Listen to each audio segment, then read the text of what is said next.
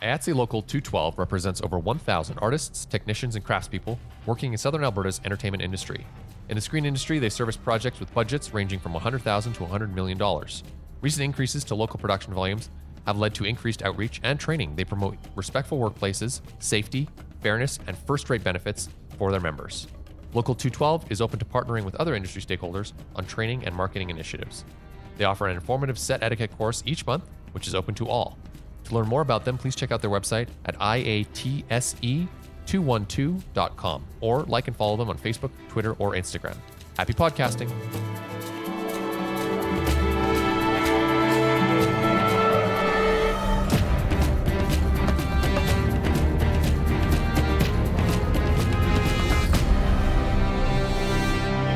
Hello, welcome to the final episode of season two of the Alberta Filmmakers Podcast. Hooray! Sorry we haven't uh, been with you in a while. We just wanted to hold off on That's right. We were just so sad to let go terrible of it. last episode. it's a good episode, but last uh, last episode of the season. Um, but let's jump right into it. Indeed. Uh, what's going on with Jonesing right now?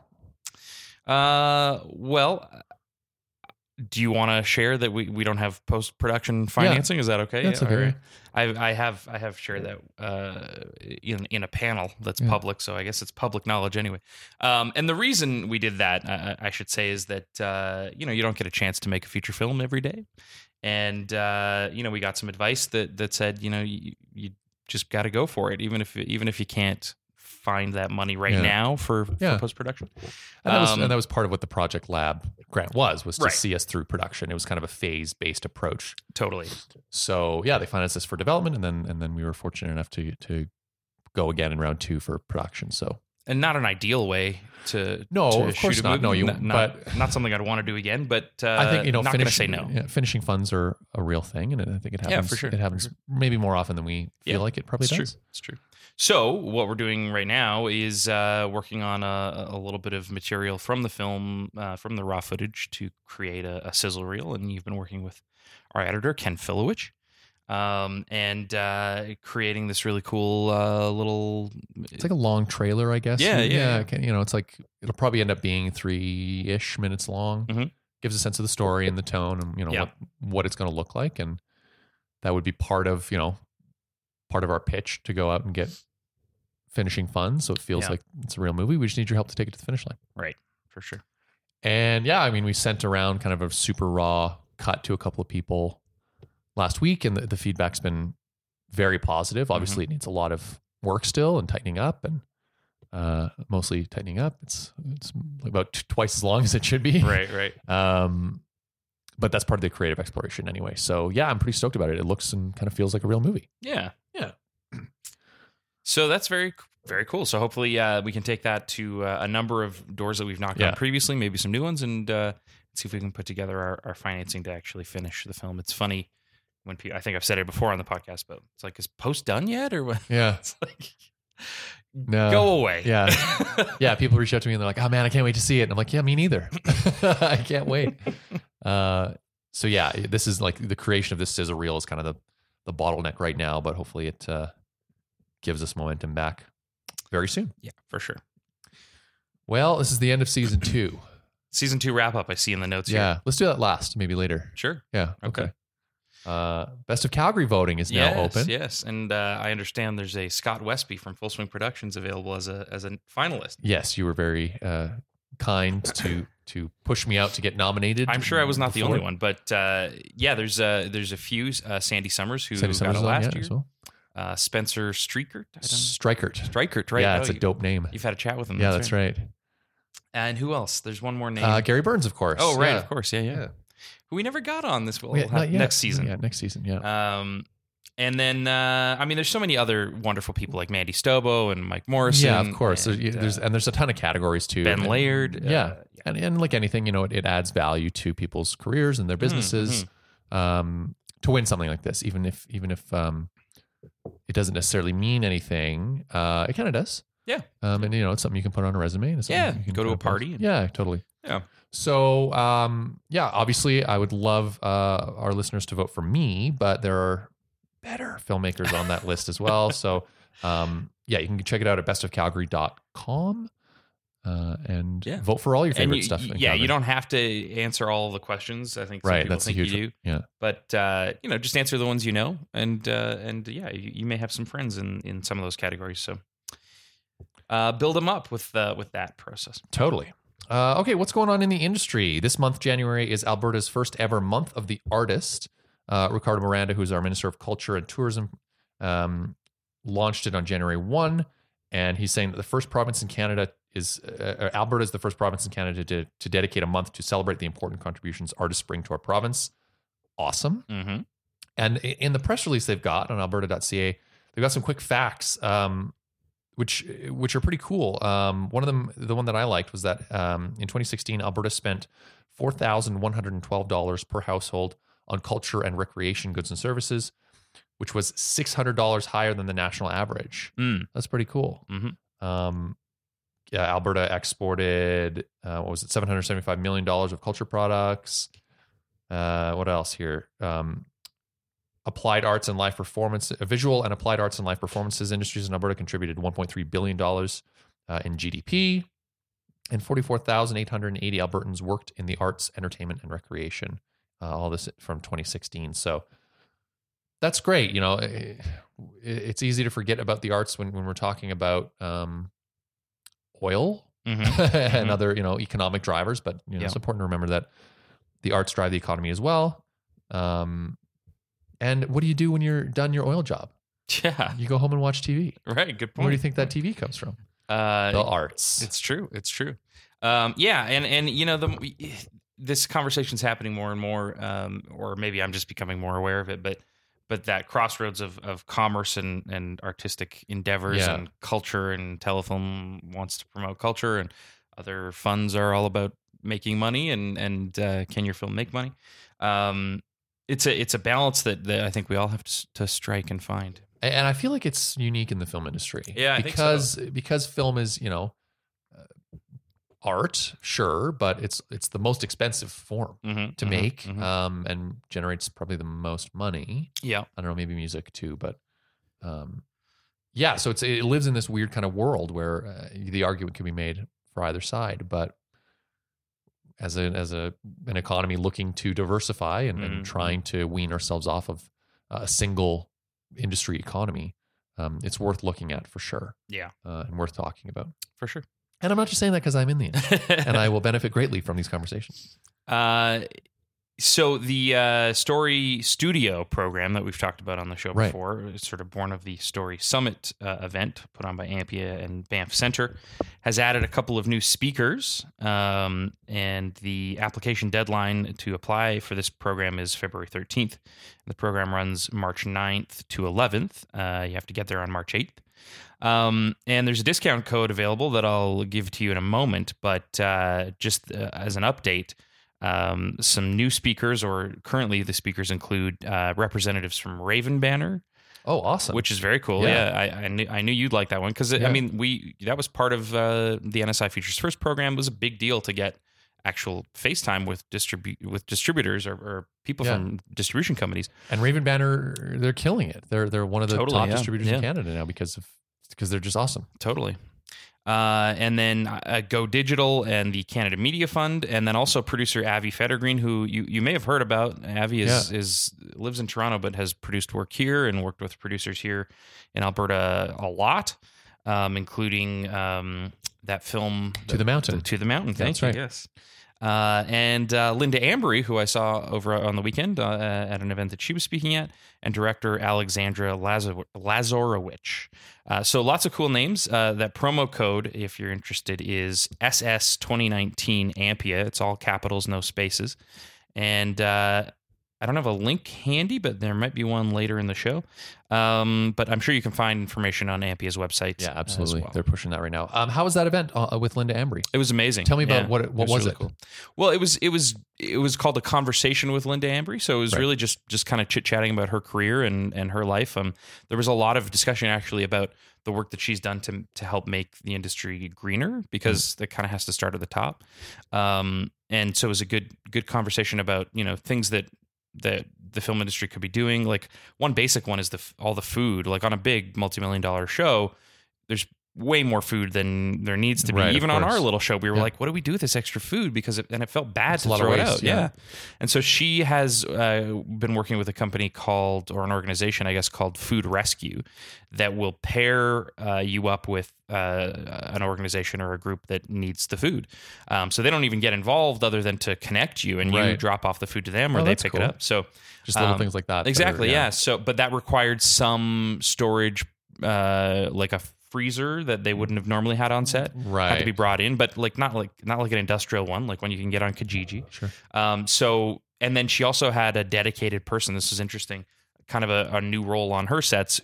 The person who's just worried about compost and recycling and has a truck and is taking things to the right places and Right. moving Rather that than food around. rather than just dumping it in a garbage Yeah, bag that yeah, locations exactly, yeah. put out and then they don't know what's in it and they just take it to the landfill. Exactly, yeah, or or you know, throwing out paint or dumping paint uh, Right, in right. the in the sink. It's like uh, dangerous and horrible. And and she said that you know it still happens a lot.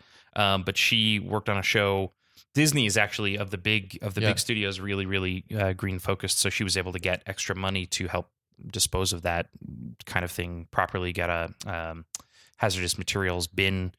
Um, so yeah, it's uh, it's doable. It's just you know we're also she she even said it. You know, it's so easy to get swamped with There's so much production going on, as yeah. it currently is. So yeah, she's done some really cool work in that way. Yeah, she also ta spoke about her career uh, starting out in Edmonton with uh, Anne Wheeler, and Right. uh, spoke a lot about Arvi Liimatainen, who passed away uh, last year. Um, and is actually a recipient of the David Billington Award, and uh, is kind of a someone our careers sort of missed, uh, but really a big pillar of, of our community and one of the builders who came before us. And so, um, yeah, I- interesting, interesting conversation. Anyway, Yeah. I went on about, with that for far too long. No, no, I, I, it was it was really good. I was glad I went, and I guess something that I didn't know was Herland. Of course, is is sort of blowing Yeah, up, of doing all these wonderful things and getting films made, and um, and I and I was kind of unsure if I was uh, able to go, and I asked, and they were like, "Yeah, men are totally welcome." So don't don't feel like you can't. to go to the screen. Uh, well, to the screen to any of their events, as far as I'm Oh, aware. I see what you mean. oh, I Um, see what you mean. You know, the, the Linda Ambery talk was was was great, and she singled out. She was like, "Thank you for being here to the men because maybe it's the men who should be attending these things the most. Really, if you look at it one way, I, I was a little cautious just because it's like you know, men don't have to be at everything. It could be a women only thing as well. Um, but no, just so you know, when their events happen, uh, men are more than welcome, even though it's a, a women focused event. Uh, but that's something to be aware of and respectful to as well as yeah. I think so for sure. Yeah, we don't we don't have to stick our noses in everywhere. Um, So true. Yes. that's great. No, I yeah, I'm, I was sad to miss that. Um, I'm glad it went well. Yeah, it was fun. Let's get into this conversation because it's Yes. it's um, interesting, and you know we don't I don't think we focus on posts enough on, on this podcast. Yeah, no Um, doubt. We don't focus on anything enough. uh, we don't have enough women Yeah. on, of course, either. Um, Yeah, we've got uh, yeah lots of lots of room for next season. yeah, for sure. But we'll talk about that uh, after our conversation with Susan de St. Jorre. All right, We're here. we're here at a at a cool uh, film spot. Actually, It kind of in is, yeah, like a little hub. Yeah. Um, Joe Media lives here, of course. We we've been here for Joe related things, but of course, Solid Green is here as well. And this is a cool building. It's like a it's kind it kind of feels like a a co op in a way, not like a working, not like the work shares that have come up, but um, and of course, Loose Moose is here as well. So, it, like, just tell us about this building a little bit. So we've been here um, just over 10 years, I think. Wow. And Wow. uh, fantastic landlords, and it's a really nice space. It's um, it is a bit of a hub. It's sort of mostly media related companies. Yeah. Okay. Um, Yeah, it seems like maybe like some communications companies or yeah, marketing and Yeah, yeah.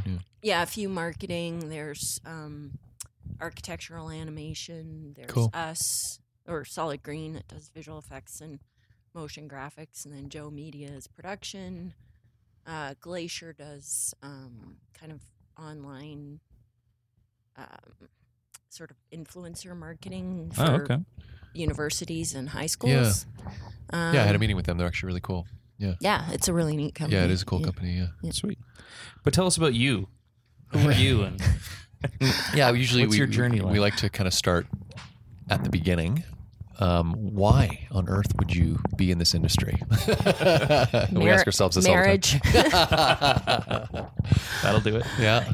Yeah. Uh, To the industry or to full a person? Yeah. disclosure? No, I was a banker, Oh, Okay. okay. uh, making really good money, commercial lender, and then I had children, and my husband and I couldn't really make the um, hours work that I was working at the bank, Oh, and that he needed to work at work, and Right. so I decided to kind of take a flyer and. Um, and see how working with him would go and helping him with marketing and admin. So that's how I ended up in the industry. And I bring pretty good administrative abilities, which is kind of how it led into uh, the formation of APPA, which is Right, right. the Alberta Post Production Yeah, we gotta talk a lot about Association. that. Yeah, let's talk about there for Yeah. sure. So overall, it's been probably financially not a great decision, Right. I don't think it ever is. Yeah. No, yeah. Well, maybe for some, but but for family yeah, and lifestyle and quality of life, it's been great. great. Cool. So, um, when did Solid Green start, and who, and who specifically was involved in the formation of that entity, and, and like tell us about the kind of the genesis of that? So Ken uh, Bitts, my husband, he started it in 1995 after graduating from ACAD uh, Wow. with a commercial or a graphic arts Right, um, whatever diploma or Diploma. diploma yeah, or yeah, degree sure. or whatever. Um, and he, you know, kind of mucked it out in the trenches for, you know, quite a number of years. And then in, um, I joined him in 2001. And from there, once kind of the administrative stuff was taking off, of, taken off of him, right, you know, things kind of progressed a little bit better, you know. Right. Yeah. Um, and we do, you know, motion graphics, visual effects, film, television, corporate. yeah. You guys did the you you've been working on Heartland for quite some time, but since the pilot, I think right there was a plane uh, scene that you did all the visual effects for. Yeah, we've been working with Heartland since the very beginning. Yeah. We did the opening Amazing. back in Oh, okay. 12 seasons ago. Yeah. yeah. Very cool. Um, no, that's a great show. Great, great uh, production. Um, yeah, and we've been working kind of slowly edging our way into more television, and we've just finished up a couple of episodes of a new Netflix series called The Order. oh, cool. Amazing. Wow. So, I mean, there's so much to unpack here. Just just running a visual effects company in Calgary um, comes with so many challenges, and, and it kind of forces you to be a bit of a champion of the entire post production industry. What I guess maybe take us through some of what those challenges might have been over the years, because you've seen, you know, you've been in the industry long enough to see the ebbs and the flows and all that kind of stuff. So, maybe just give us a bit of a history lesson there as far as what it's been like for you. Um, yeah, post production in Alberta has always been challenging as far as I have been I've seen- involved. yeah, yeah, um, it's feast or famine. Um, we battle against tax credits systems in other provinces and Right. other jurisdictions that Right. are viewed as better or more stable than ours. And in actuality, there was no post production um, incentive until last year, Yeah. um, which APPA was instrumental Totally. in getting put Absolutely. in place. Yeah. So, and that's been great for Solid Green, and it's been great, I think, for all of the APPA members Yeah. and the post industry in general. It's definitely drawn more attention to it. But the challenges of the post industry in Alberta are, you know, um, there's a battle against uh, reputation in some ways. There's a battle of size. We're not really viewed as significant in Right. terms of, um, you know, we have no 30 person visual effects companies Right, here, Sure. but it's not really sustainable as a model No, of course. anymore. More and more company or productions are farming out, you know, 20 shots here, 20 shots yeah, there. yeah. Yeah, you can see it all the time if you watch the end credits of any Yeah. kind of movie. You see 10 or 15 t- different companies. Yeah, all sorts of different companies that do like specific sequences or Yeah. whatever that is like. because yeah. it's not really sustainable to keep a 30 person company going because as the projects end if you don't have the next one starting you've got 30 people you have to pay indefinitely Or lay off. Right. Yeah, or lay yeah. off right so. So the the new the model is to basically just be taking sequences from from smaller sequences from more shows. Is that kind of Is that accurate or? Uh, well, as what the opposed to, like- shows do is smaller sequ- or smaller, you know, numbers of shots to more. to more companies. Providers. Right. Okay. So- and so the the model from the provider perspective would be to just be taking uh, a few shots from a bunch of different shows that are kind of ongoing, just kind of keeping the ball rolling that way. Yes, for okay. sure. Cool. Yeah. Well, that seems a bit more healthy. Well, it is and it isn't because it's very difficult for people working in the industry to, you know, it's a move to more, you know, kind of smaller part time, Oh, okay. Right. you know, no benefits. And there's this constant price pressure as well, right. Of course. which is also not really sustainable because you can't keep skilled people. Yeah. They need to eat. Right. Yeah. You know, Right. we all need to eat and For sure. feed our children if Yeah. we have them, and Or our dogs. or, or our whatever. dogs yeah. or whatever. Feed somebody. Yeah, uh, Feed somebody ourselves. and so, you know, visual effects is.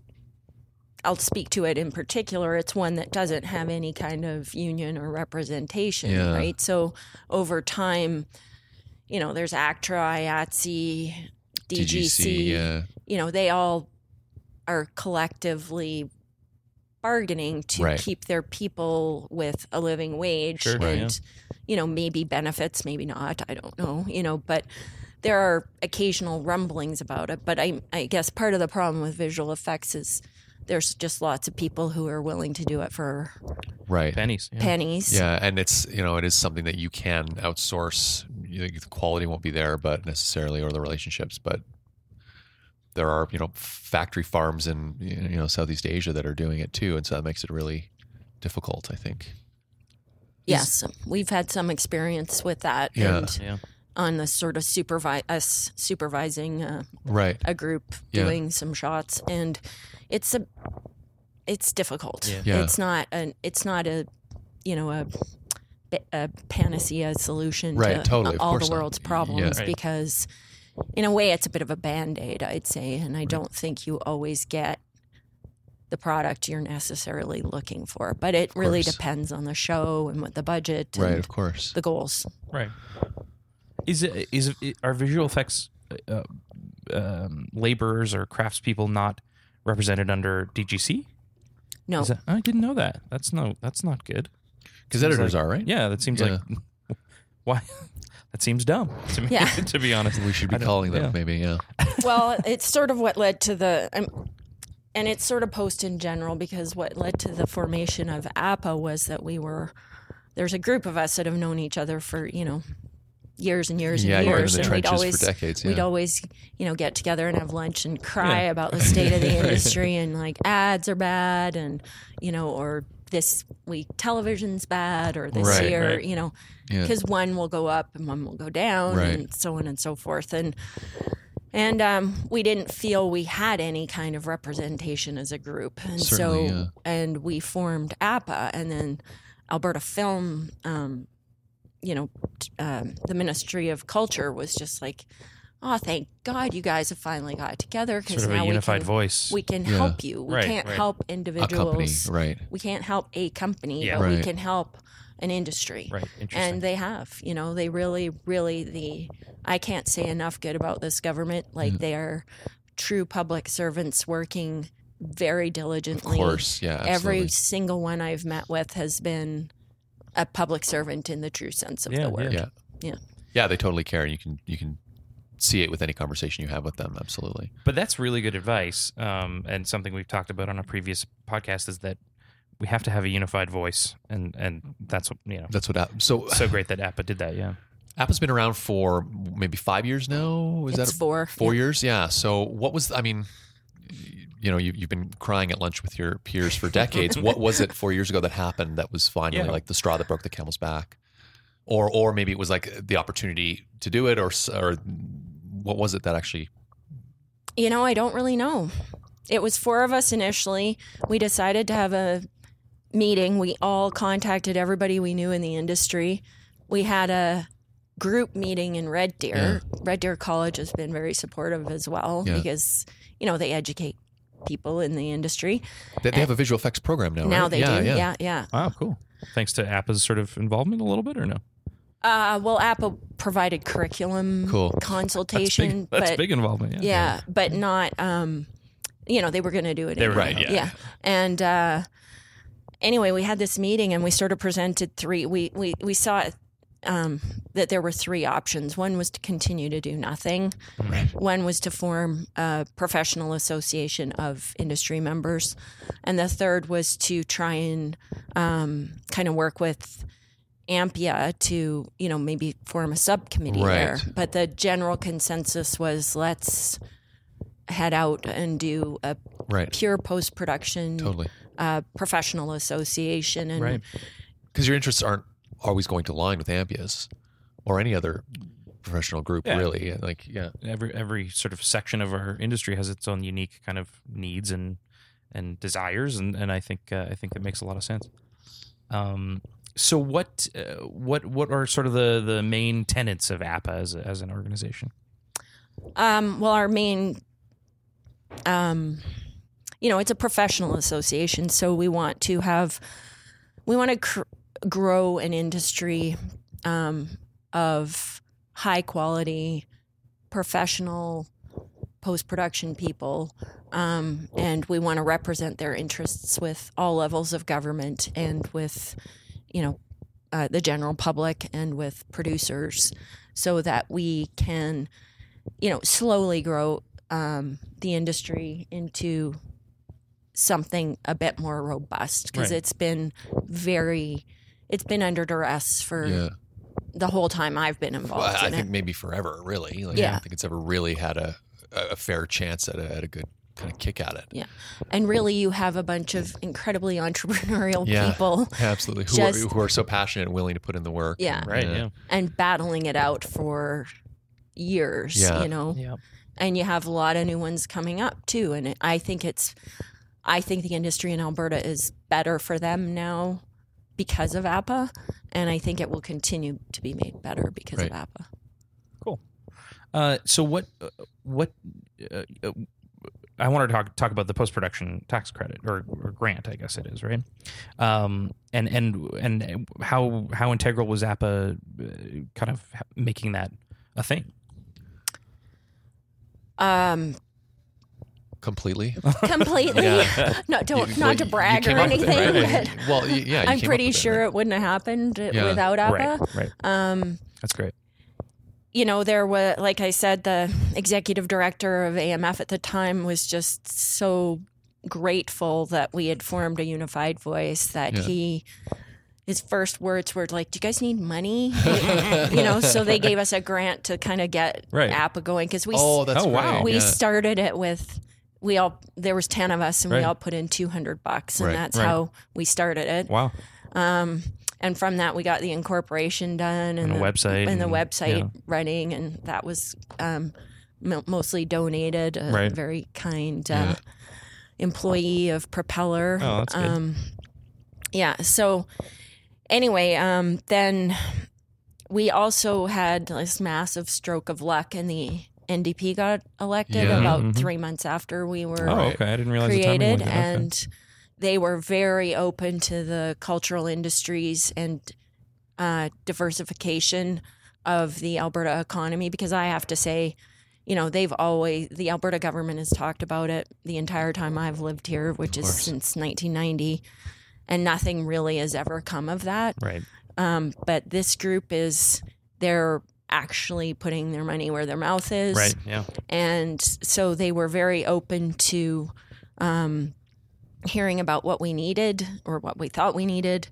You know, the industry as a whole would kind of prefer, like the film and television industry as a whole, would prefer to go to the tax credit model, um, just to be more kind of, um, at least. Oh, uh, optically on a level playing field with BC and Ontario because Right. that's what they have. Yeah.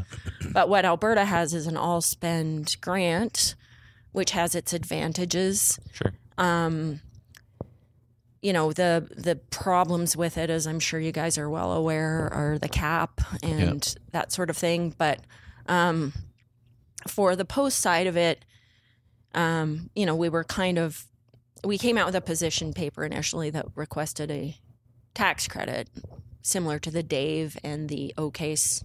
Dave in BC, OCASE in Ontario. Uh, Dave, I don't know if you guys. No, are I'm, I'm actually not familiar with. I know these at all. Dave a little bit. So Dave is uh, digital animation and visual effects tax credit, and it's on top of the film and television Oh, that's tax interesting. I credit. didn't know that. So if you're doing visual effects, you get an extra sixteen percent, I think. And that's labor based, which I guess It visual pretty much labor-based, completely is, yeah. right? Yeah. Yeah. And um, OCASE in Ontario, which is yeah, I can't remember yeah. what The that stands for. Ontario Ontario Ontario. something. something of animation. Um, yeah. It also um, is a bump over, like I think it's sixteen as well, Okay. over and above Cool. the film and Right. television tax. And we had credit. nothing. And we had nothing. Right. Well, Well, I guess if if you could lump your all part of your all spend here, right, yeah. But if you've capped out at whatever the five million was, then right. there was no economic argument to do and it here. producers never used it for Post. they would use it for editing maybe rarely for anything other than right. like rarely for sound virtually never for visual effects Right. motion graphics um, and so we wanted what apple was trying to do was to put it also in the hands of the post-production companies so we the way it works is it's a the the grant is available to post-production companies so they have to be able to prove that they provide third uh, post-production services Right. to third parties Right. Right. like you can't just be a pro- Right. You can't be producer. editing your own stuff. And, Yeah. Right, right. Yeah. And, so it's the companies that apply, not the producers. It's the companies that Right. apply, not the producers, and it's um, it's basically eighteen percent of labor. So what's that? What that? How that ended up evolving into the permanent program was uh, twelve and a half percent of the total amount of the invoice. So if Solid Green invoices full swing thousand dollars, we can apply for a hundred and twenty five dollar right. grant Cool. on that. And or we can offer that discount to you. Right. But typically what we've encouraged our members to do and anybody in the industry um, is to invoice the full amount to the producer and then give them a rebate Right. because uh, we don't want it to in the end drive down Right. the rates Totally. That makes sense. right? Totally, Th- yeah, There's already absolutely. already so much downward Yeah, pressure yeah. on post production rates as it is That's a good point. that we want to It's about optics in it's that about sense. optics yeah. in a sense Yeah. but it's about optics so that if the post grant goes away Right. you know, Suddenly you're, yeah. suddenly You're you're, getting you know people will pay only 18% Right. less right Right, yeah, yeah. and it's like well no that's not the reason we're you know Right. it's a rebate like a tax credit Right. Plus, I, in that in that sense, it makes the producers really see it in action, right? And then they appreciate it as well, not just the Yeah, post yeah. companies, right? To, Yeah. s- to see them like themselves getting that rebate back is like, See oh, this grant saying. is helping me directly, not Yeah. necessarily Yeah. helping the post companies. yeah The question I have from sort of the producer's perspective is is because when, when I when we we sort of saw that grant appear, it was uh, how do these two how do both of these grants work in conjunction with each other? Um, and so is it am I correct in assuming that so the company gets their uh, percentage um, back from the government? You can rebate that to the producer, sure. Um, but how does the producer apply the labor to the SPG, the, the screen-based production grant? Do you, do you base it on the, the actual amount, and then you also get reimbursed on that? Oh, right. Like, Is would right? it kind of be double dipping? this? in a Yeah, that's that's exactly yeah. That's no you can't uh, like if you're you can't claim editing under the SPG Oh, so you can, okay, okay. No. Right. So okay, got it. That makes sense. Yeah. But it would make more. Wouldn't it make more sense though to to do uh, post labor under the SPG then at thirty percent if you can get thirty percent? yes Okay. but usually they've maxed out Yeah, that's exactly on their it. Right. Okay. crew production Gotcha. Yeah, on their all spend. on their Yeah. On the actual production of it Gotcha, so gotcha. this is designed I to see. encourage over and above the cap. over and above sort the cap and you know and it's not a massive grant Right. because we're a small Yeah. well, industry just- yeah. Hey everyone, just want to take a quick second out of this conversation to tell you about the Calgary Film Center. Uh, they've been a sponsor of ours all season. We've been so pleased to have them um, and we were lucky enough to film in the film center uh, with our movie Jones, and that just shot in October, uh, and it was a wonderful space. Um, they've been very generous to us very good to us. Um, and having been there, I can tell you firsthand that it is a world class screen based production facility, and it's all suitably equipped and serviced that you can execute your next project with ease. Uh, at the Film Center, they have 50,000 square feet of purpose built sound stages split up into three different sound stages, and they have 25,000 square feet of multi purpose warehouse and workshop spaces. All of this complemented by their anchor tenant, William F. White, who is Canada's oldest and largest provider of professional motion picture, television, digital media, and theatrical production equipment. They're right on the lot with the Film Center. You can just walk across a little driving path um, and pick up any of the gear that you might need for your production right there. It's really handy to have them there. At the Film Center, of course, their aim is to deliver production support for local, national, and international screen industry projects in this purpose built venue designed to service individual client needs. And they deliver programs to engage and support innovation and excellence in the film and television industry. They've always got a lot going on, uh, some great events, whether they're networking or workshops, um, and it's a space worth checking out. So I encourage you to follow them and find out more at calgaryfilmcenter.com. All right, let's get back to our conversation with Susan. We wanted to encourage uh, manageable growth for us. So Yeah. we're hoping that in small steps, you know, we can add an editor here and an Right, editor right, right. there Yeah, and a yeah. visual effects person here and there. So, you know, it's not like it's going to add 4,000 jobs. No, no, but it's realistic. But it's realistic because the other thing is these are skilled jobs. Like you can't just throw people in and have them do quality work. Right. You know, it's important that. Alberta remains a high quality Yes, of source course. of these, you know, jobs, right? Yeah. yeah, Yeah. yeah. what it also does, and correct me if I'm wrong, is it it creates, um, you know, it gives Alberta a competitive edge, just as just as post services. If you've shot somewhere else, right, you could come to Alberta, tap into the post production grant without going through the SPG at all, without having to touch that, Yes. right? So that that is a lot like that seems a lot easier and cleaner Yes. than the whole SPG grant process. If you That wanna- one thing we're so to hoping just do your post here is now suddenly An option. an option. Yeah, Yeah. and it makes a lot of sense financially. Yeah. Right. That's cool. That's great. Cool. So, so part of is part of um, what APPA is doing. I don't know. You know, I don't know what your resources are like, but it's trying to get the word out beyond Alberta that you know Alberta's open for business in the post production sense, and that this grant is here, and how much of that is possible. You know, with what you guys have got available, and Yeah, no, for sure. We are going to, um, yeah, we actually have a board meeting this afternoon and we're going to talk about there's a, sort of a feature thing Playback's doing. great. We're going to put it in there, I hope. And, um, yeah, no, we are trying to get the word out. The thing is, it wasn't made permanent until October Right, 1st. course, so we yes. weren't really pushing kind of it just a pilot program for a year, right? because we didn't know. Right. Yeah. course, So it was a pilot program till March 30th, and then there was like almost six months where they were wrestling with how to make it a permanent program, Right. Like it, uh, on a kind of bureaucratic level, because that's yeah. A thing. You know? Absolutely. It it's time. all fine to talk about it, but like Totally, the actual yeah. mechanics of it matter as well. Yeah, course, yeah. absolutely. Yeah. So, um, so I mean, what are what are APPA's kind of big focuses now that the grant is in place and, and you've formed? Um, what are you up to? Well, um, we're trying to get some events organized, and I've been really trying to get a Cinema 4D um, slash Adobe um, integration workshop going, and I've Oh, had cool. no luck. So if you guys know of anybody that wants to run that workshop, so we're yeah we're trying to do some you know high value workshops for people. So stay tuned for that. But Okay. it, you know it's a it's a it's a challenge actually finding because you know these experts tend to also be Work. working Right. you know and they tend to be individuals or small shops like we all are Yeah. and uh so there's that and we're also working with the other um industry groups to put together kind of a unified position for the industry Yeah.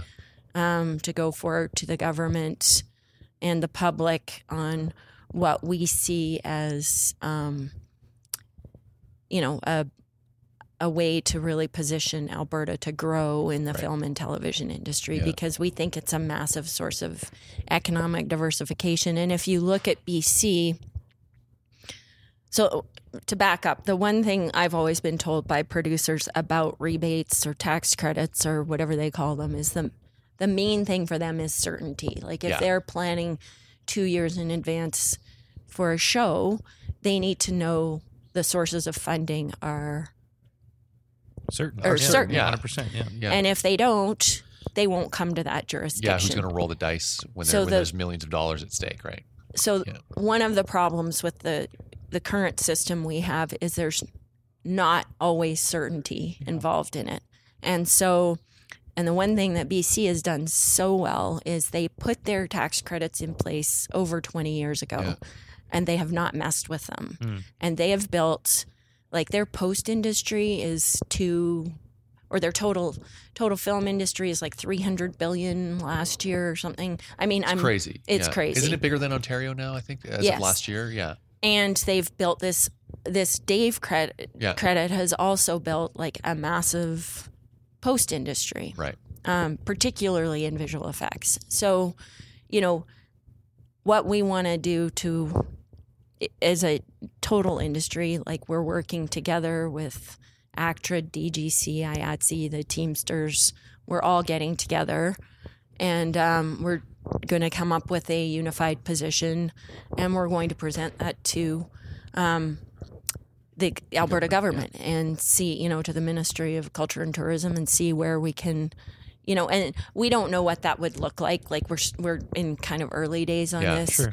Um, but you know, there's some debate because there are good things about an all spend grant, um, but there's course, yeah. also good things about a labor based tax credit. And it's Right. the certainty. But Like, it's yeah. the tax, ultimately when you say the- tax credit, it's like okay, that's a that is a for sure thing because you know the labor's happening, so you can get the credit on the labor, yes, and it, and it is uh, a challenge that that certainty has kind of gone away in the SPG. Interestingly enough, one of the problems with a labor based tax credit for Alberta is we are not a signatory to the federal tax credit system. So, what happens in BC and Ontario is all of that stuff, anything a producer applies for tax credit wise, it all just flows through and is handled by Revenue Canada. Oh, okay. We Oh, interesting. Alberta is not part of that. Oh, Not really sure why. I think Right. it goes back to kind of like we're Alberta and we can do everything. the everything. Wild our- West days. Yeah, we, can don't do need to go everything better, Yeah, our- better totally. ourselves. I don't know. I, I don't know. I, I 100% know nothing about this, but I guarantee it has something to do with oil. Yeah. anyway, so it, it is uh believe it or not, the bureaucratic challenge of it, I think, is a stumbling block. right. right, because it Sure. it kind of opens a can of worms. Yeah. Really. On the plus side, um, the this government did create so our pilot program, our APPA post production grant pilot program, was initially um, funded by three million dollars that came over from economic development and trade to culture and tourism, Right. which is amazing in and of itself Right. and the initial one and a half was for APPA, and then there was one and a half for interactive digital media. And then this budget, this past year's budget, announced that they were doing a pilot of interactive digital media tax credit, labor based, Oh, cool. but administered by EDT. So EDT now has some experience with tax credits for cultural industries. Right. So it's So we're kind of okay. hoping that this this this can kind of serve it as a bit we of a can kind of like slip in Right. behind IDM. Right, right, right. Yeah, cool. That makes sense. yeah. Interesting. Hmm.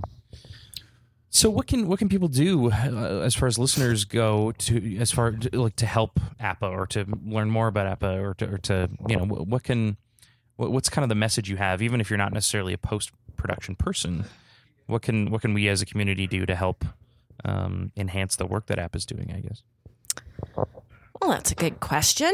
Um, if you're at all post involved, uh, become a member. right that would be great. Right. Um, our memberships run January 1st to December 31st, so now is a great time. Um, We should become members. I don't. I can't believe we're I mean, not we- members. We, do post production We do edit, for yeah. third parties. yeah for sure Like we edit Yeah, our- so our if you're editing- stuff. yeah, you guys should be We're- Okay, we're gonna join. okay. Um, I it's two hundred dollars a year. Yeah. I think it's great That's great, value. yeah. I mean, you can't really go to Co-op or Safeway for under two hundred dollars. So you know, like look what you get. Yeah. and I think anyway, the more members we have, the more we can do, and the more we can, our the stronger our voice becomes. Right. Um, and other than that, you know, it come to our events. Um, hopefully, we'll have a few more. We kind of fell off uh, our track a little Yeah, bit it's last tricky- fall, but when- you know, we are yeah. all volunteers. Yeah, exactly. Yeah. Um, anyway, yeah, those things. And, you know, if you aren't in post, like, you know, join AMPIA, like add your voice to, you know, if that, join the ones that work for you. Right, Yeah. right, right. Yeah. and and just spread the word. Like And if just you're not spread the opposed, word. but you know someone who is, or who's trying to you know get into that industry. Yeah. Tell them about APPA and let them Yeah. know. What's your title with APPA I don't think we've asked that. I'm the chair. Chair. Chair, Okay, okay. cool. Yeah um, so c- can I shift back into visual effects a little bit? Totally. Because I'm I'm uh, our, our first encounter with anything visual effects in Alberta was Solid Green, Oh. and we were applying for the Harold Greenberg Shorts to Features program. Oh yeah, Uh, with our feature right. film synapse, which is yet to be made, that's right. and we came in and we chatted with Ken, and I think we, you were there as well. And and um, he was so generous, and he helped us just kind of wrap our heads around what what the hell that looked like, because we, you know, not knowing how visual effects works, we didn't even know where to start. yeah, especially how to budget for it, right? Yeah, Like- that was the big like one. when was they're like- and, and this is good for everybody who's got a project that's that's in development like you need to know how to budget properly and you should be having these meetings and yeah this was a really a really good it was an one. Yeah. eye-opening experience Yeah. for us. So, so you know, if if I'm a new producer, I don't have much experience with visual effects. What you know, how can I come correct to a company like Solid Green? What would that those first initial conversations look like? And what can I be thinking about now before I, I approach a company like yours? Um, have a script. That would be great. we get so many people who are like, so how much for, you know, whatever, Yeah. right? And it's it's it's just an idea at the it's time. just an idea, how much for a right? five-minute short film? and Well, we we just don't know, Right. Yeah. You know, it, it's like uh, you know, how much to build a house? It's Right. like, Right. well, how Yeah. big is it? how long you is a know, piece string? yeah. Yeah. Um, so script and and don't be afraid to share the script. That's the other thing. Like sometimes people will have a script and they'll be unwilling to let us see it. And so uh-huh. again, we just can't, you know, we're not going to give your script to somebody else. Like we're not interested Yeah. in, You're not. you know, yeah, you're not. Yeah. It's yeah. There's no bigger sign of an amateur, I think, than like, can you sign this NDA before you read you read the scripts? And we'd Like, sign let's- an NDA I'm if sure- I'm that, sure you know, sure, but like- it's like- we, we do as well, but it's no just one's like, going to steal your You idea. know, let's yeah. just make content. Like, why are you adding barriers to getting stuff made? yeah. and and if you're listening, and, and this is with no judgment because I don't know you, your your idea is not good enough to steal. like that's just the reality of it. I mean, there's just so much content. Like, there's so much stuff that needs to get made, and Netflix and so many channels, and like, yeah, it's uh, there's going to be a similar idea to your idea regardless. And totally. Yeah. I'll get off my soapbox on that. Yeah, so um yeah, script helps. Shot list is if you could do the shot list, that saves us days. okay. And if you could you know, if you want us to do the shot list, we will, but don't be contemptuous when we tell you how much it's going Right, to cost totally, and right, right. and you weren't the ones that did the shot list and Yeah. you yeah. know absolutely. you know You're kind of just guessing a, a little bit in that way. and a shot list is essentially go through every page of the script and say to yourself, does this need a visual effect mm-hmm. or am I Right. going to shoot it? So kind of like a VFX shot list. Like Yeah, a, that's sorry. That's Right. what I mean. Gotcha. Yeah, VFX shot list. Right. So you oh. you break down every every page, Right. every, every, every scene. possible Yeah. situation where you think there's going to be VFX. Yeah, and don't be shy. I mean, just go go go nuts if you need to. Totally. But, you but can always and pare then, it back later once and you know. then we yeah. can tell you from that list. No, you'd be better off to shoot that right. or not. Right. But if you're not going to shoot it, you know, this is what you have to think about when you are shooting it Right. because that matters as well. Absolutely. Um, and yeah, do ask though. You yeah. Know, well, that was the big thing because, Yeah. and that was what you guys were so helpful with. Was I think you actually asked us to storyboard the sequence out yeah. and and just identify what was going to you know what, what the plan was for visual effects for each shot and that that was you know gave both of us a clear understanding of what the scope of the project was and how we would accomplish it um, and that helped a lot even just in budgeting for it but also just understanding the workflow and and and it, it, you know the, the the place that we get money as producers and creative producers uh, is is grants for the most part.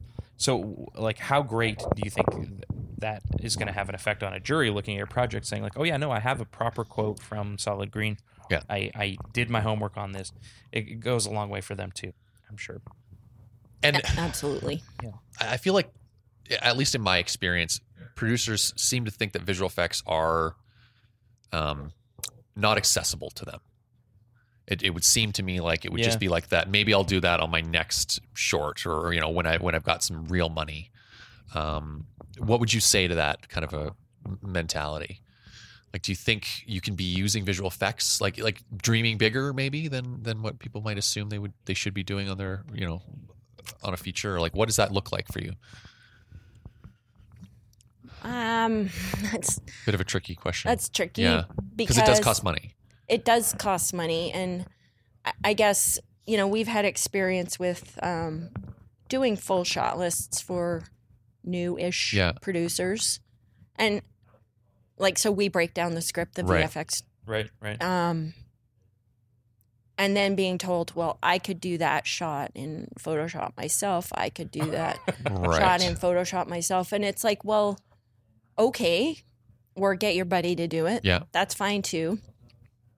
But free is not a business model. Yeah, absolutely. And if you expect, you know, uh, um, it's a delicate question Yeah. because, you know, there are people doing, just say, let's use students for an Sure. example. If you can get something out of doing something for free for your fellow student, either like a credit that like a valuable credit on Yeah. a decent little production then that's something you know that's not entirely free but i have a bit of a beef with like these $10000 story whatever Story hive things. Yeah. Yeah. things you know because i don't think you can make you can't really make a show with any visual effects in it or a really decent sound probably Yeah. Right. with or decent editing Or, you know or retain your sanity or retain your sanity at that budget so level.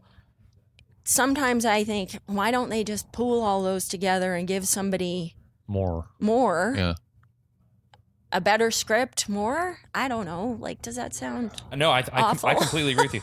I think most most short films should be uh, about 30k.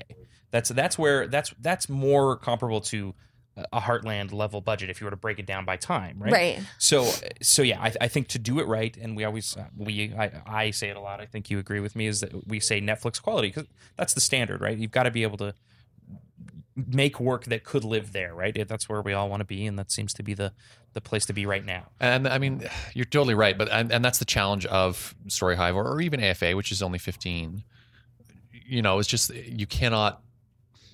You can make a, a decent quality short film with that amount of money, but Uh, yeah. you're calling in every favor. For sure, You're driving yourself crazy, and, and, it's a lot and easier it- if it's just it drives talking down or something like that. Yeah, but it dri- it also drives down the price in the industry in, in, in a way that's not sustainable. Right, Well, and it makes people think they're worth nothing. right, Right. totally. Like, yeah. I can't count a number of. When I joined Ken, he was like, well, I shouldn't charge for that. You know, and he was young, and, Yeah. you know, this is 20 whatever years ago. And I'm like, well, Why? why? any like, other business would why charge are for you that. not worth yeah. anything? Yeah. Like, Yeah. Exactly. And what are you doing if Right. the- that's not, you know, so it's the same for the, you know, the student grip, right? Right. Like, why is that person not worth anything? Mhm. Like, right, like a student electrician coming out of SAIT, you know, is getting paid whatever thirty bucks an hour Right. to start. Uh, yeah, So, so, there is that mentality. in in a our short industry. answer, Yeah. I would say no. Most of those productions cannot afford visual effects. Right. Right. So if you, you know, have a friend that wants to do it for you, or, you know, there are companies like we'll take a look at it, but to be perfectly honest, unless it's really good, we're probably Yeah. not going to do a freebie for you Sure. Because course, it's yeah. not. Well, what's the point? What's the point, right? And I don't mean to. N- I no. don't want to No. discourage people, but I want people to be paid for their skills course. Yeah. And I believe students deserve to be paid as well. Yeah. You know, I have I know people who are just furious about this fifteen dollar minimum wage, and they don't not necessarily for the single mother of you Yeah, know the single working mother, but for students. and I don't understand if a student is doing the same job as a single working mother, Right. why should Why they, they- be paid right. less? Right. You know, that makes no sense. Yeah, I would agree with that too. for sure. Like it's just crazy. and and yeah, and this is a this is a delicate conversation, of course, but yeah, yeah. Overall, let's let, let's let's pay people if we can anytime. Like it's like you need to people need to be paid for their of course, Yeah. yeah, work. yeah. and and that's what I think where the filmmakers don't really understand what Story Hive is about. I think you know they they make the same mistakes that Matt and I do all the time, which is like let's let's try to let's try to make a Netflix quality product Mhm. on a ten thousand dollar budget, Right. Right. and I don't think that's what it's for. I think StoryHive is designed to um, kind of as your own little personal film school, right? Where you've Right. got just enough money to rent a camera and pay, you know, a couple of key professionals in the in the roles that they need to be in, and just make something. Well, and the other thing that uh, Storyhive does and is and is about uh, is is making sure that the filmmaker owns the project. And what and what I think a lot of filmmakers are too new to understand or um, too excited that uh, and they, they think ten thousand dollars is a lot of money and they do when they're just Yeah, starting. yeah. Which I get. Of yeah. course, yeah.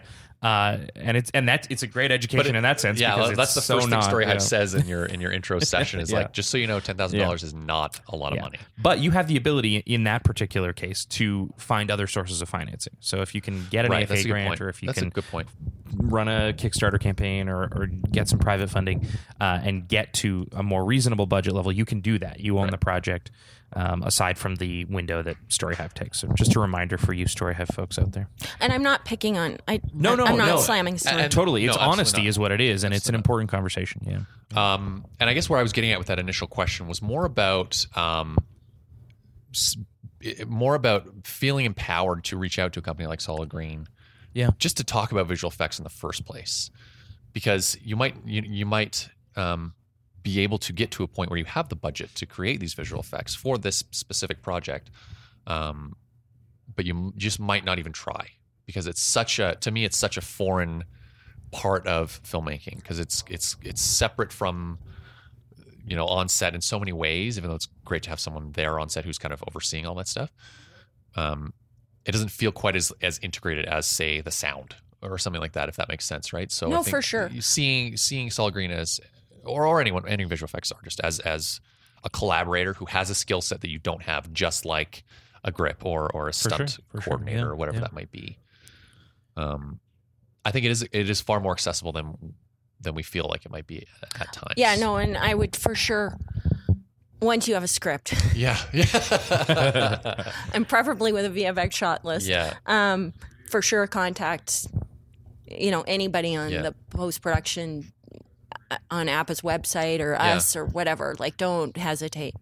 I post production begins in pre production, Right. and it's not just new producers that don't understand that. It's lots of producers, course. and they'll get to the end, and they'll be and. You mentioned sound, but I sound's almost worse than visual effects in some cases because they they tend to not think about it at all until Of course. Yeah. it's edited. so Yeah. true. Yeah. Um, whereas you know sometimes visual effects they have to consider Right. because they're shooting Green screen or Exactly, whatever. green screen be. or yeah. something, for sure. right? Right. But yeah, That's a good point. um, But, But- I'll, I'll be less delicate about the script thing because y- y- you're in a you're talking about two different phases, right? Like you're you're you're in development. You should be writing a script. You should be spending the time to write a script. You don't need to start approaching Solid Green or anyone unt- until you have a script, uh, because you can't do anything without it, right? Nobody can, not just you, but but you can't say, "Hey, actor, would you be in my my project?" Everybody's going to want to read a script, so uh, so I get I you know reading between the lines. It sounds like people uh, are putting the horse before the cart, or cart before the horse. Uh, Whatever the bad one is. yeah, yeah. The wrong thing is, So, is in so spend some time on your script, just in general, not just yeah, not just in the terms of this conversation. You've got to have a good script before you start any of these conversations. So, good good point.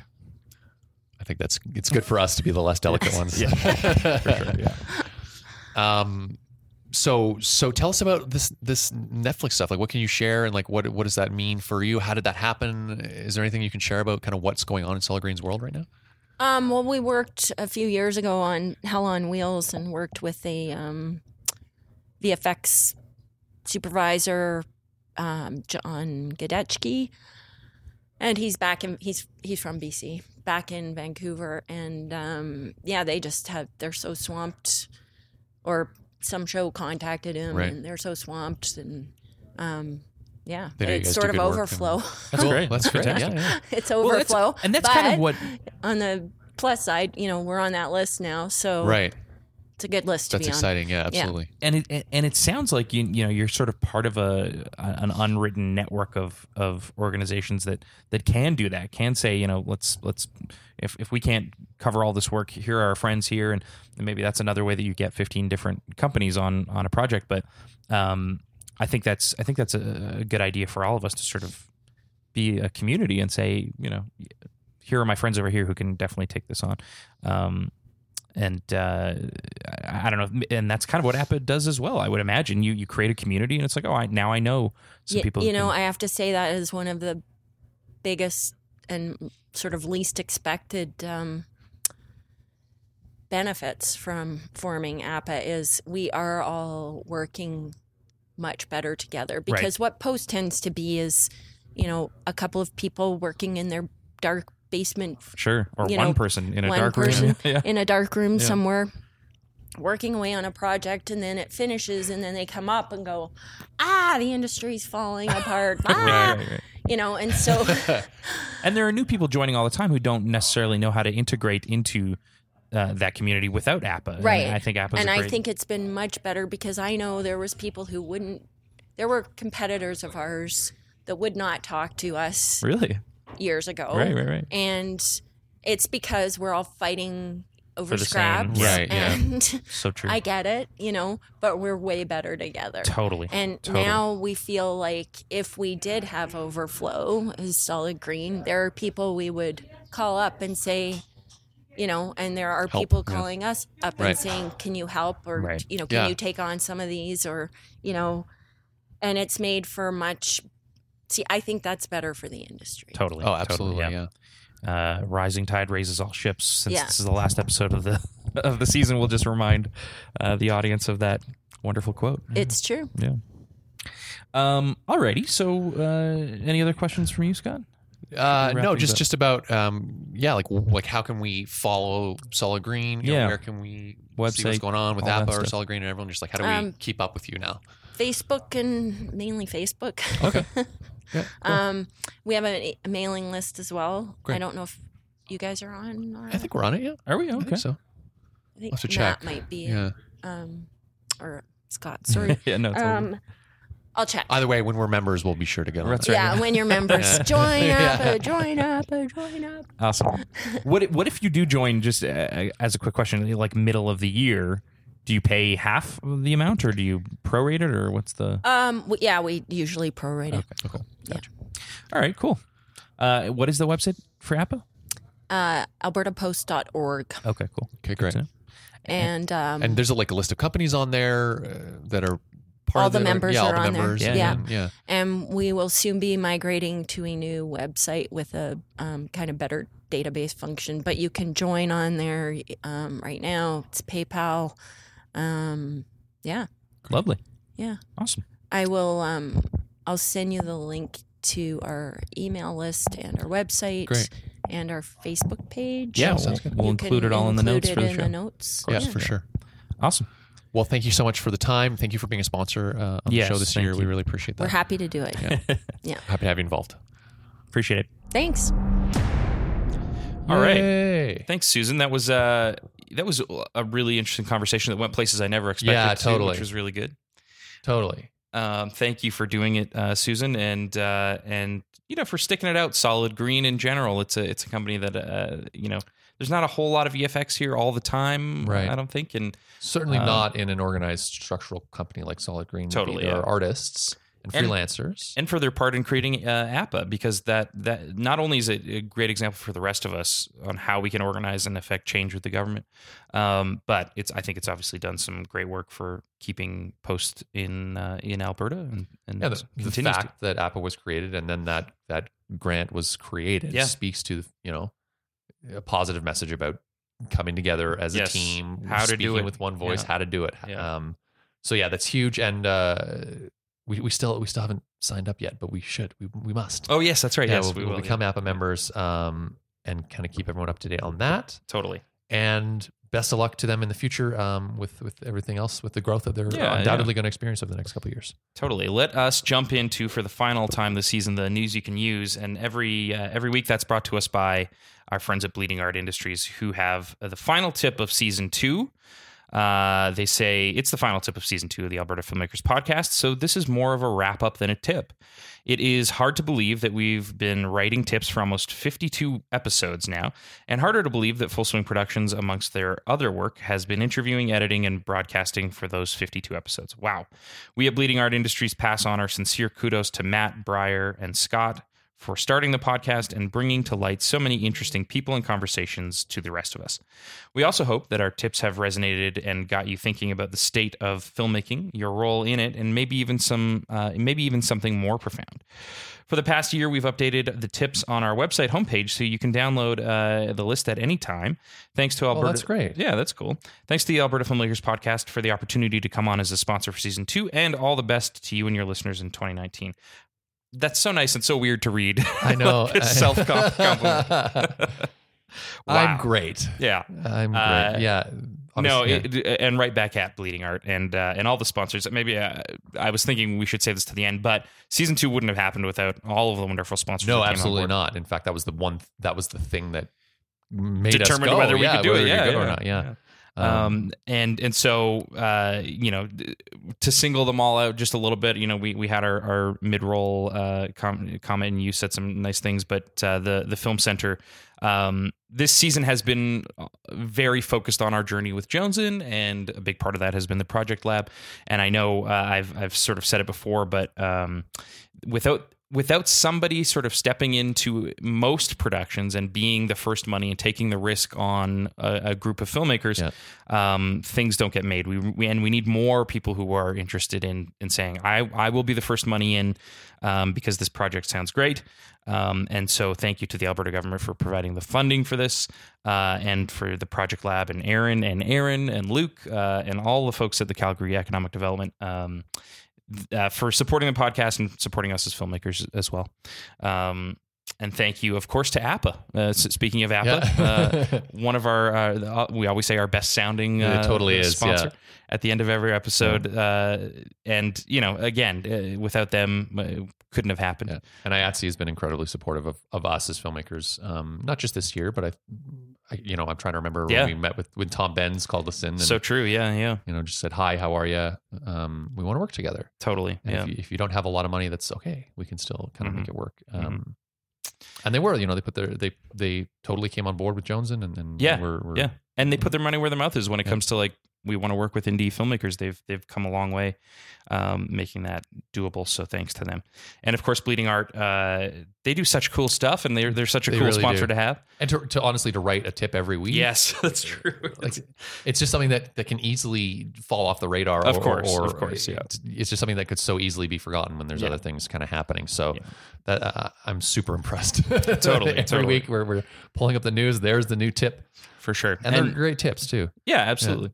Uh, and Telus and StoryHive have come on board Yeah, and been absolutely. sponsors Yeah. occasionally, as has uh, the Camera Store and uh, a couple of filmmakers individually. So thank you to everybody. Uh, it really does make a difference and helps us uh, make this pos- podcast possible and worth our time and everyone's time.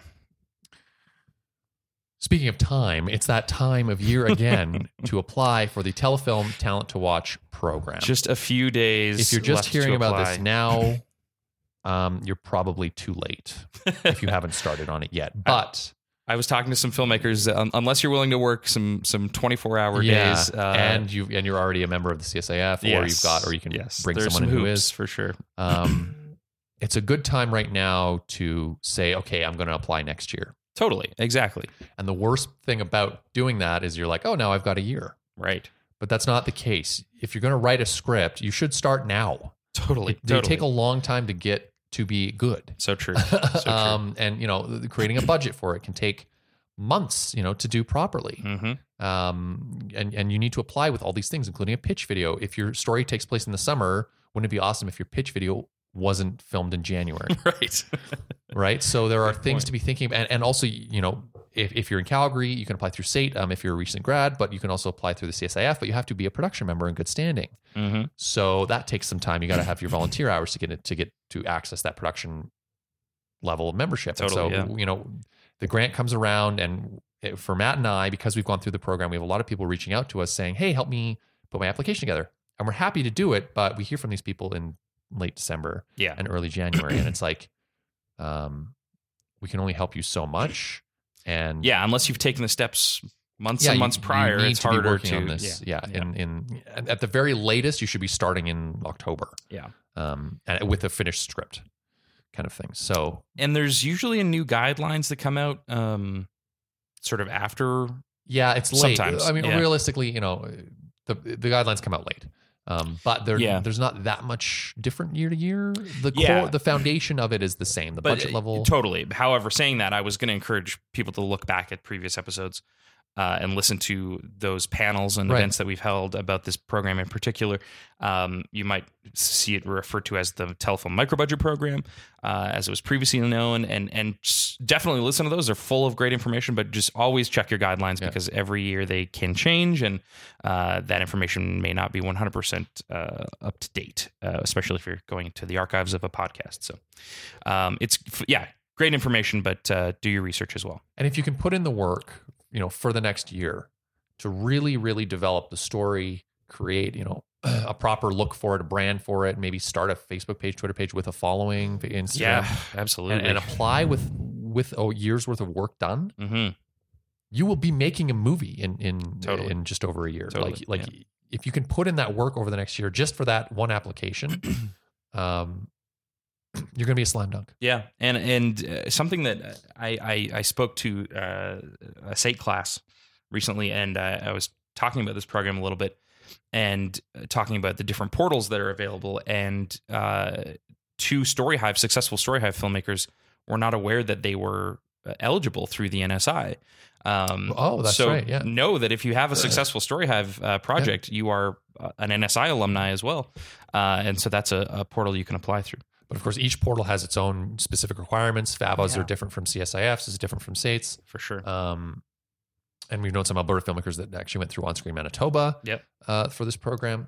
So it's worth um, kind of exploring what this, what your strategic approach will be to get this grant. Right. Um, and I would love nothing more than to help someone in April exactly. Yeah. Yeah. or May when they're like, we're going to go for it. Like, yes, great. You've got enough time now. For sure. Uh, anyway, that's, uh, yeah, we're not going to talk about the grant um, because we've done so at nauseum. So. Yes. Let's talk about some upcoming events then. Yeah, okay, let's do Uh, it. Particle and Wave Media Arts Festival, uh, something that EMMEDIA has been putting on uh, for five years running now, is coming up very soon. It's a unique three day festival that celebrates critical innovation and creativity present in the media arts community, happening very soon from January 31st to February 2nd. You can check out the link in the show notes for more information on that. AMPIA and Alberta Music have partnered with support from the Edmonton Arts Council to present the Edmonton Film and Music Prizes. This Mm. is um, going to honor one first prize winner and two runners up in each category. Refreshments from Revel will be provided at this free event. Uh, and it also featured live music from Craig Schramm, a former Edmonton Music Prize winner, uh, the Provincial Archive. And this is all going down in Edmonton at the ATB branch for arts and culture, which is 9804 Jasper Ave, uh, on Tuesday, February 5th from 4.30 to 6.30 p.m. Check it out. Networking event, hang out with local filmmakers. I feel like we don't need to tell Edmontonians about networking events as much as Calgarians. They seem to kind It's of a good point. get Yeah. that and know Yeah. that that's important. For Um, sure. and, and any event is a networking event. Yes, Um, but speaking of an Edmonton networking event, uh, the Edmonton Arts Council Winter Social is coming up on Monday, February 11th. Uh, it's a little get together for an opportunity to meet and mingle with members of the arts community and celebrate recipients of the Edmonton Artists Trust Fund and Cultural Diversity in the Arts Project grants. Uh, it's happening again February 11th, 6:30 to 9 p.m. Uh, and there's a formal program that goes from 7:15 to 8 p.m. It's at the Old Timers Cabin. Uh, oh, the Old Timers Cabin. I've never been there. I on, on, Me neither. but I was like, what is that? That's on Scona Road. I know exactly what it is. Uh, it's a cool looking building, but I've never been oh, inside. sweet. Uh, maybe I'll go. Uh, RSVP by Monday, February 4th, uh, by email to uh, Penelope at P H A R O A R A N D A at edmontonarts.ca. Uh, there's a one hour documentary um, that is going to be airing, uh, premiering, I should say, on CBC on Sunday, January 27th. And this is, um, it's done by an AMPIA member company. Uh, I'm going to butcher your name, sorry, Soliado Entertainment. Um, and as part of CBC's uh, The Nature of Things. Uh, it's The Nature of Invention, which follows Britt Ray as she speaks with a diverse group of visionaries, including the inventors of a bionic eye and inventors of the Steadicam. Um, this is so interesting. We, we know about this project. I don't know if you remember talking to Alan Leader, who was going around filming it Oh, all over the world. Um, so Alan Leader was the director of photography. Glenn Sakatch edited. Alec Harrison composed the music. It was written by Liam O'Rin and directed, uh, uh, who wrote and directed it, oh yeah, yeah, and yeah. produced by Connie Edwards. You remember him talking about yes. the Steadicam? and yeah, the- yeah, yeah, Fascinating. yeah. It sounds. Yeah, we talked about it. It This was a different guy- meeting. We talked about This guy that invented the Steadicam is like an inventor. That's Yeah. like what he does. And Yeah. it- there's some, amazing stories. Um, Yeah, very cool. Definitely encourage you to check it out. January 27th uh, on CBC TV. All right, so let's jump into uh, some grants, uh, sorry, some workshops and classes that are coming up. Uh, and I say grants because grant writing is one of them that's coming up. Instructed by Jillian McKercher, uh, and it is at the CSIF on January 26th from 10 a.m. to 5 p.m. It's 120 for members and students, 160 for non-members, and it uh, just gives you the whole rundown on how you can put together a great um, funding application or grant application uh, from someone who has certainly um, earned her share of uh, grant money, Jillian McKercher, director of uh, Circle of Steel, of course. Um, so check that event out.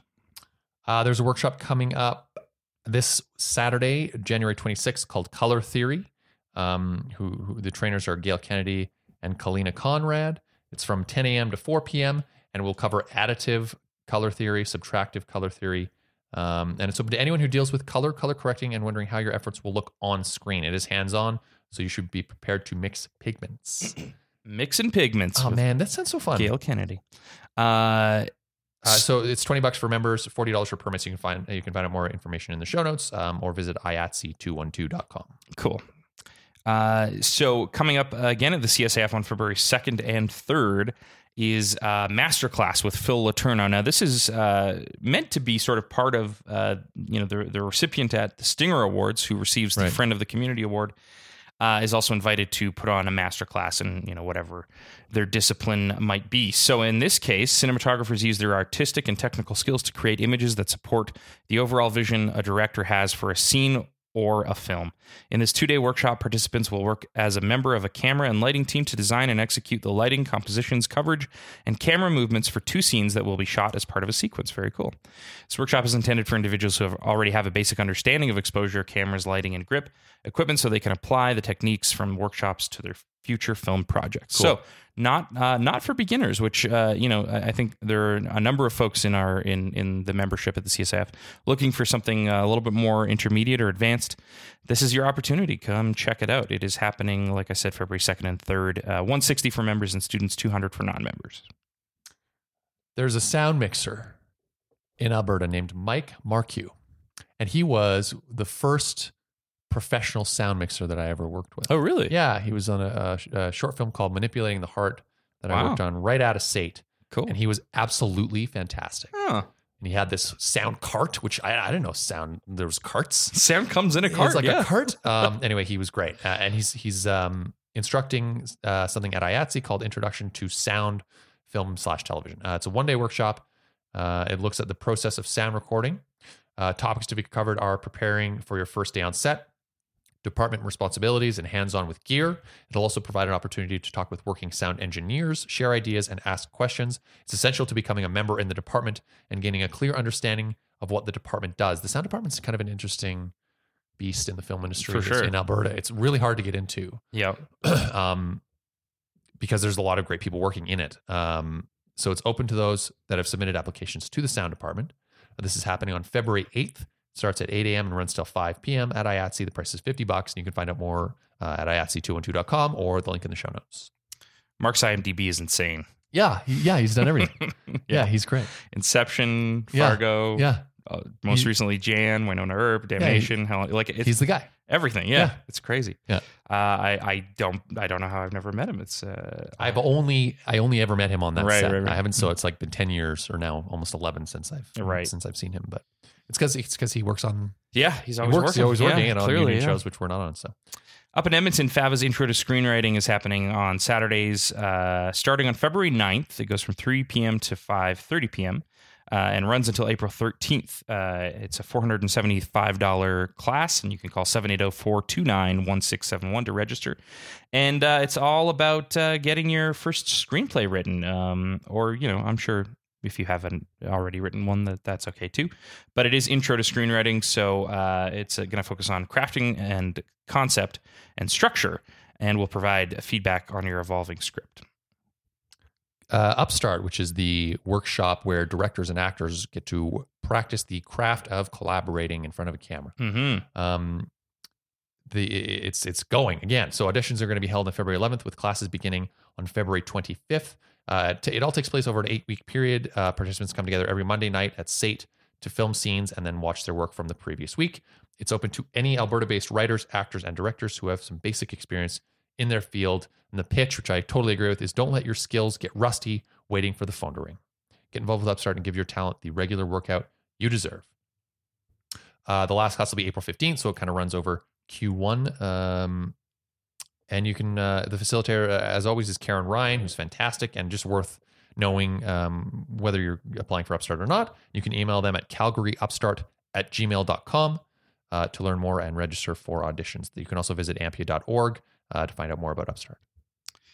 On February 13th, the Film Festival Strategies Workshop is coming back to the CSIF, um, hosted by or instructed by Brenda Lieberman and Cameron McGowan. Um, it's going to be all about learning the best practices in regards to submitting your finished film to the festival circuits, do's and don'ts of knowing how to submit, and what film programmers want to see. I think this is the second time it's happened. I say it's returning, I believe. Um, It is the second time, yeah. Yeah, so it must be uh, a successful one and kind of a unique um, workshop um, that I think is pertinent to many filmmakers. Absolutely. Um, again, happening uh, 6 to 9 p.m. on, on February 13th, $45 for members, $55 for non members. If you're brand new to the film industry, uh, you have to take a course. It's a three hour course before you can get on any union film set. This is the Mhm. one thing that you must do before a union film set will allow you to step onto the set. And it's a course called Set Etiquette and Protocol. It's basically what a film set looks like, uh, how to conduct yourself, what your first day is going to be like on a film set.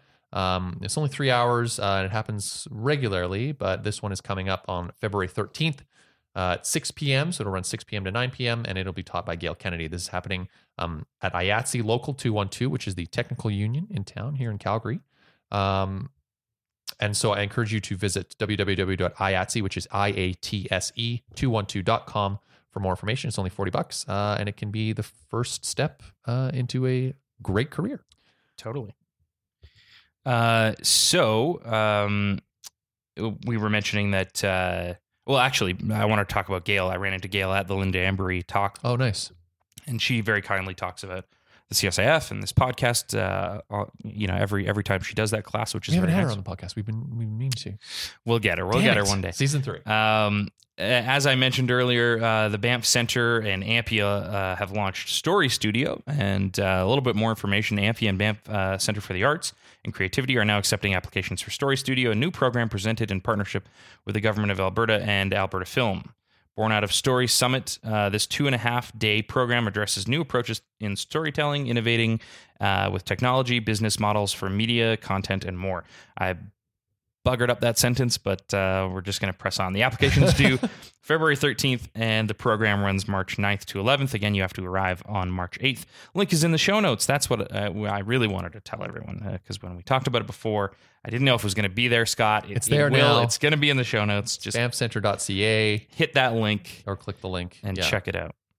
Uh, so it might be January, but there are projects that are shooting, Yeah, oh, really? which is Okay, good, awesome. good. Yeah, yeah. So there's uh, the Secret History of the Wild West, which is shooting in Calgary, uh, and it goes until April 26th.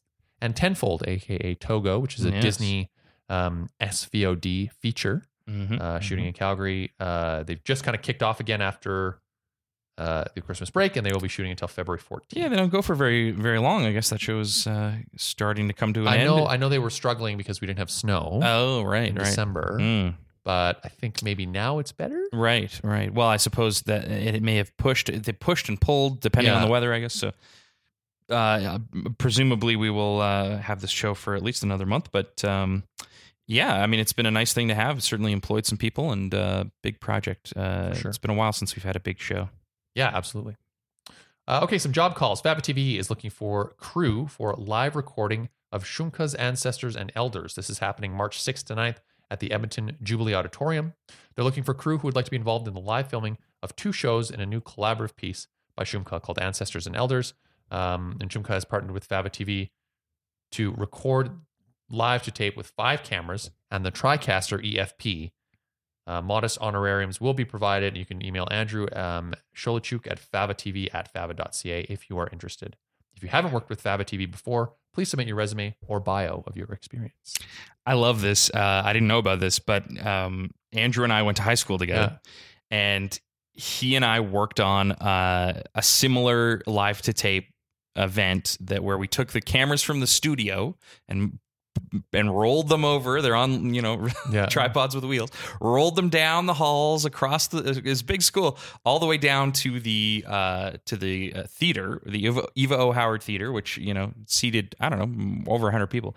We took up some seats, put the cameras down, and recorded uh, the Mad Woman of Chaillot, uh, which was a play that Right. that the the school was doing. Um, and uh, and he and I were in the back.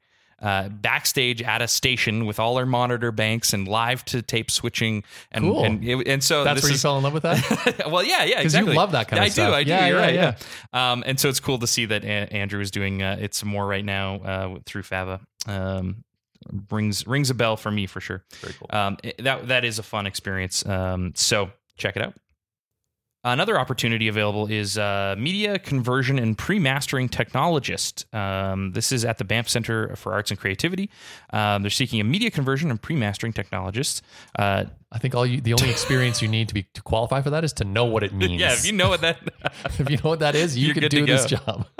yeah, there are a lot of technical uh, requirements, specifications, but overall, the opportunity is uh, uh, for an experienced person. Uh, oh, there's a there's an acronym MCPMT uh, to provide broadcast quality standards. Oh, MCPMT. Oh, Of course, Yeah, yeah, of course. DVD, Blu-ray pre-mastering and authoring and duplication services. And that person will be responsible for the standardization of all content received at Banff Center in order to optimize it for live internet broadcast and theatrical exhibition. Um, yeah, that, that makes sense, I suppose. There's a lot of content uh, coming out of that Yeah, place. absolutely. And it needs to be organized and uh, prepared for uh, various uses. So uh, you do need three to five years of experience in a post production facility or broadcast center utilizing the technology cited. Uh, and uh, you must p- possess a test instrument skill set for calibration, familiarity of operation, and signal analysis using a digital waveform monitor, vectorscope, and AES slash EBU embedder. Oh, yep. There are there are I'm more things, those but technologies. I believe you need uh, an engineering degree to read the rest of this. So uh, check out the link in the show notes if that is you. And that's it, I guess. Here we are at the end of We're uh, at the end season of two. season two. We're at the recommendations section. Oh, right. You're right. Good point. There's, I've there's got still the one. recommendations. You do? I've got one. Okay, good. Now, if you know me, I only recommend the best.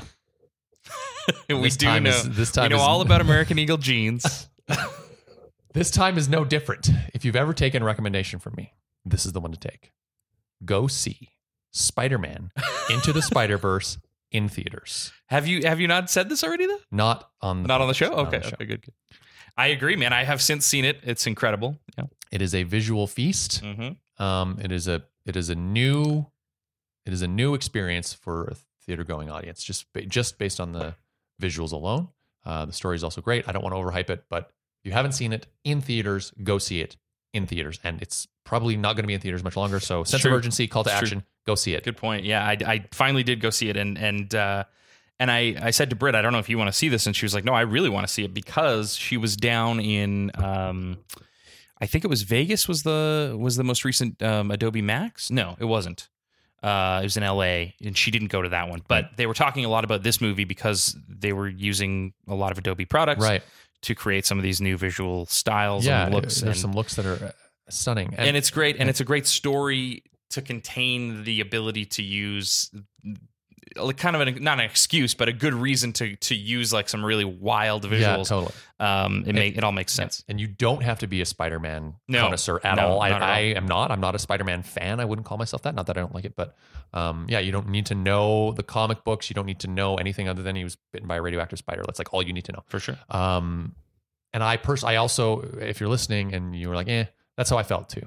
I felt like, eh, and then I suddenly had an opportunity to go see it, and I'm glad I did. So Nice. that's my recommendation. Well, as long as we're like, let's let's recommend TV uh, or, or or content. Um, there's lots of tools in our recommendations and things like this, but I like I like I like this because I just watched the six part. It's only six episodes because uh, British TV loves to just keep it short. Um, uh, it's on Netflix now, but BBC show I believe called Bodyguard. Right. Um, and I don't know why more people aren't talking about this. It blew me away. There are uh, there's some crazy great action moments mixed with a really really um, incredible political story Who's in this? starring Richard Madden, the King in the North. The King in the North. Yes. of course. Uh, he won the Golden Globe for best performance uh, in in a drama uh, television series, and rightly so. Like he is unbelievably good, and what his character goes through is brilliant, and it's just such a great um, kind of who done it, but set in the world of of like you know the sort of the secret service they call it the security service that protects politicians. The politicians themselves there's uh you know they're the, the secret secret agent world and then there's like so many different like factions and there's something going on someone is leaking something and it's and anyway uh don't need to go into it further than that other than um it's just so brilliant and i i would i would rewatch scenes as i was watching it's uh it's really really intense and i i'm left wanting more and i don't know if they're going to do a season two but i hope they do so check it out it's on I netflix will. soon. I will check it out. Absolutely. Uh, well, all right we come to the end of season two. Yes, and as we uh, were thanking the sponsors, we also really need to thank Briar because she has done so much work uh, all the time, every week, Every week, collecting yeah. all of all of the important information and Scouring the internet and, Yeah. and putting it all in a nice format that we can just read while we're sitting here to record. Totally, yeah, it makes it a lot easier uh, for us and super easy, and takes her you know hours of work for for this community to Yeah. to to know what's going on. That's been the main point of the show is to get all of the different stuff that's happening into one place. And Briar's the one who does that. So thank you to Briar. Absolutely. And thank you to Chad, who has uh, been amazing doing the music for this Yeah. season of the show. And uh, You should listen to his episode, Chad Blaine, Yes, on, that's on, right. on scoring and, and things. Um, Very good point. Yeah, he's a great composer. He does great work. Um, and you've heard him if you've listened to the show. yes, show. that's right. That's right. Britt did some wonderful uh, uh, graphic design stuff for us. Gave us a new brand sort of Yeah. for the whole show. So thanks to Britt. And, she's kind of she's kind of putting herself out there as a, as a designer. yes, that's right. Yeah, that's true. Yeah. So if you're Um, looking for a poster or uh, yeah, like she's great. She, you know, she she has designed, um, I think, almost all of our full swing stuff Mhm. uh, in the past couple of years. all the Stinger Awards stuff, Singer Award was stuff, her, yeah, which looks so so good. Yeah. Um, yeah, she's incredible, um, and she's film friendly, and she gets the film industry. totally. Yeah. Um, so yeah, thanks to her. But also, you know, if you if you need someone to design something for you, like for a talent to watch application or whatever it might be, Mhm, mhm. um, or a StoryHive or- application. yeah, totally. Um, let us know. We can we can hook you up. Totally, yeah. And Seth, who's joined our team uh, Yeah. in the last year, more than a year now, um, and uh, has been working on the show, editing episodes together, and is has always been a big fan of the podcast, and is just a wonderful dude. And we're we're happy he's part of our team and the Yeah, Alberta absolutely. Filmmakers podcast team. Um, yeah, it's weird. It's uh, it's. it's weird to like Say feels like we're saying goodbye, but Well, I'm, we're not. I I'm mean, sure we'll find a way to come back We'll, soon. Yeah, we'll come back soon for season three, but it does give us a chance to um, implement some changes. So if there's Yes. something that you're feeling like you're missing or that Mhm. this podcast isn't doing for you, um, w- you know, we're not doing this for ourselves. Um, we're doing it for everybody, uh, Totally. the whole community, including ourselves. So if you if you have a change or a suggestion or um, anything about the guests that we bring on or the format of the show or what we talk about or what we don't talk about, uh, we would love for you to reach out to us because that now's the time we can implement those changes um, easily moving into season three. How can they get in touch with us, Matt? Uh, the email address, hello at abfilmcast.ca, will still be up and running uh, sort of during the, the downtime here. And we may have some some additional episodes uh, occasionally here and there if, if something comes up.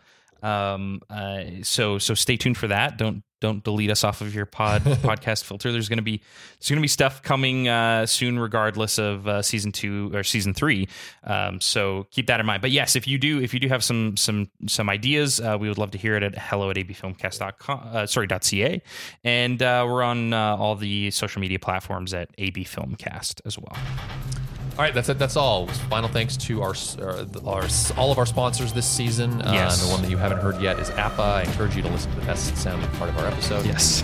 And then once you're done listening to that, go make something.